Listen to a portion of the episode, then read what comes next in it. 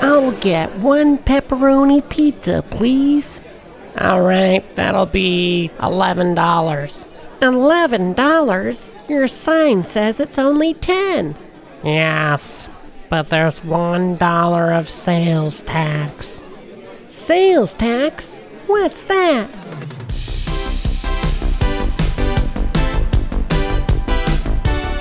Did you know that the cost of that delicious pizza includes more than just the ingredients? There's also something called sales tax. When you buy a $10 pizza, you might think that the $10 is all you're paying. But depending on where you live, there may be a sales tax added to your bill. Sales tax is a percentage of the total cost of a product or service that is added on at the time of purchase. In the case of our $10 pizza, if the sales tax rate is 10%, then the total cost of the pizza would actually be $11.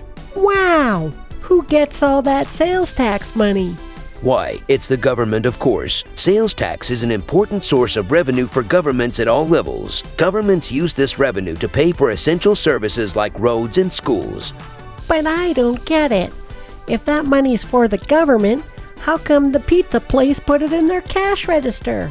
Governments outsource the pain of collecting sales tax to businesses because it's cheaper than having a government agency collect the tax directly from each customer. This approach puts the burden of compliance on businesses rather than on the government. I can see how that's easier for the government, but doesn't that make it way harder on the small business owner? Well, you know what they say. If you can't stand the heat, get out of the pizza business. Gee, I'm more confused about sales tax than ever. So there you have it. Sales tax is a small but important part of our daily lives. The next time you're enjoying a delicious pizza, remember that there may be a little extra added on for sales tax. Thanks for tuning in and happy eating.